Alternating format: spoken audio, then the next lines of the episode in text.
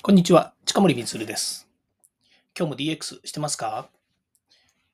さて、今日の話題はですね、時短と生産性向上は違いますよというお話をですね、今日したいなというふうに思います。割とですね、この DX という文脈の中でですね、生産性の向上、これはですね、よく出てくる話ですよね。ところがですね、このチャット GPT というのが登場してからですね、時短、特に私もこの放送で時短っていうですね、もう本当に時短、もしかすると時短が出てきそうな感じですけどね、そのぐらいですね、もう時短ということについてお話をしてるんですね。だけど、なんですかね、まるっと言えば、この生産性向上も時短もですね、その他もろもろ、この皆さんのですね、めんどくさい仕事だとか、どんどん終わらせてちゃっちゃと終わりにしちゃおうぜという文脈の中ではですね、ほぼ一緒のように話されていると思うんですが、今日はですね、その違いについてちょっと深掘りをしていきたいなというふうに思っています。まずですね、時短なんですけども、時短というのは、作業にかかる時間を減少させること、これにね、焦点を当てたアプローチ、これが時短ということになります。で、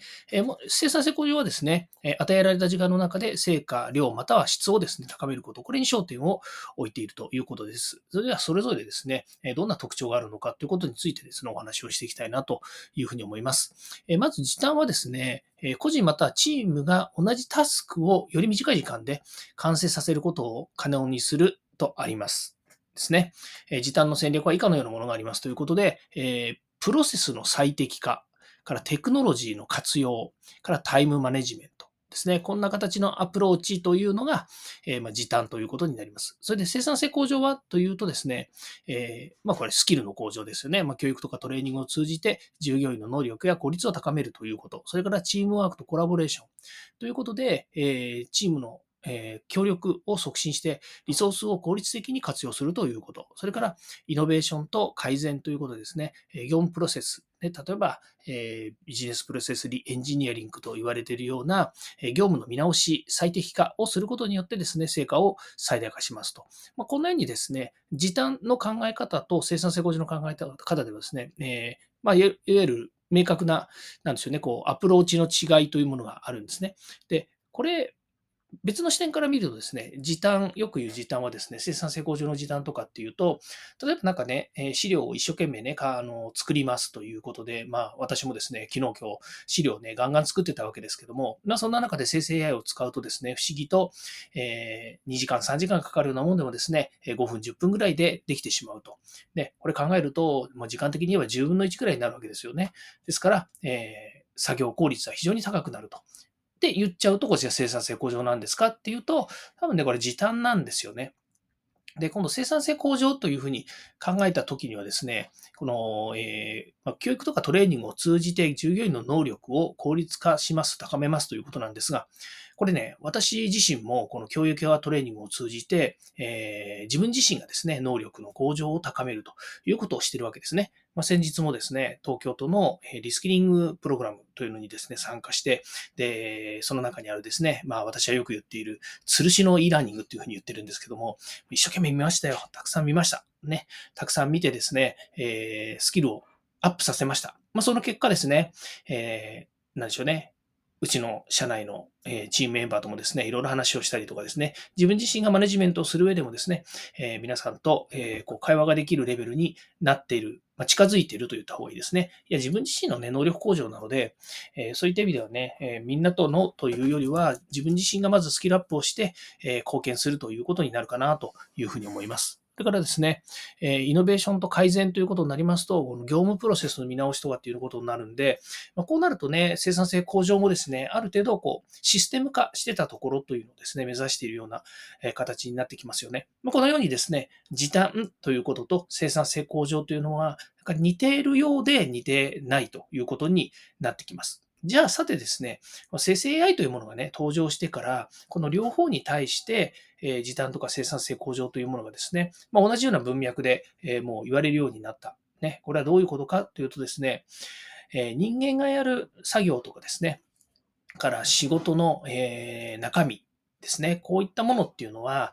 コンピューターとか、それから仕組み化することによってですね、なんでしょうね、今まで見えてなかったようなですね、効率化ができてくるんですよね。で、その手伝いとして生成 AI というですね、AI の、なんでしょうね、AI が手助けをするような仕組みって言った方がいいですね。これがですね、やっぱり、登場してきて、皆さんの、そうですね、お役に立っているということなんですよね。だから逆を言うとね、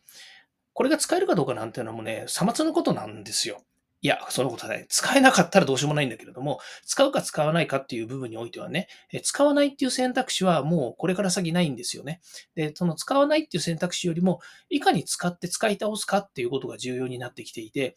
例えばね、よくあるのが、ただだから使い倒すとかね、ただだから触ってみるとかっていう方いるんですけれども、いや、そうじゃないですと。ね、ここは勘違いで、もうただだろうがね、お金だろうか出そうがね、とにかく自分たちが、目的とするね、ビジョンとかね、未来像があるんだったら、それに向かってね、突き進もうぜっていうことなんですよ。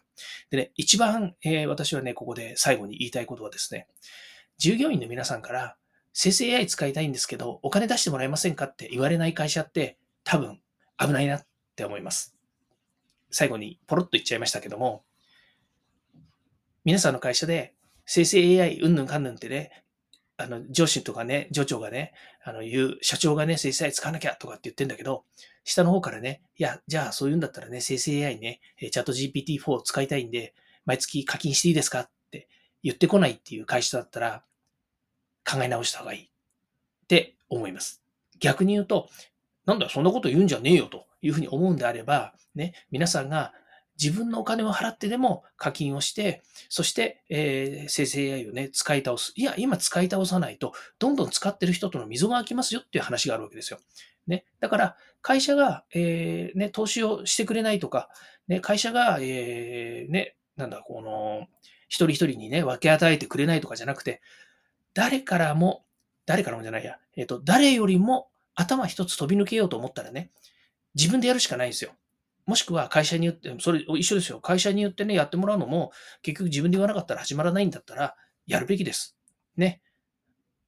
やっぱりね、出る杭打たれるじゃなくてね、今はね、出過ぎた杭は打たれないっていうのがあるんで、みんなね、どんどんね、出過ぎた杭になりましょう。っていうことで、ぜひですね、時短と生産性向上は違いますということをですね、今日はちょっと明確にしながらですね、最後は生成 AI みんな使いましょうというお話をさせていただきました。なんかね、使いましょうシリーズをね、ちょっといろいろやりたいなと思ってるので、また皆さんにですね、ネタを提供しながら使いましょうシリーズいきたいなというふうに思っています。ということで、今日はこれで終わりたいと思います。今日も聞いていただきましてありがとうございました。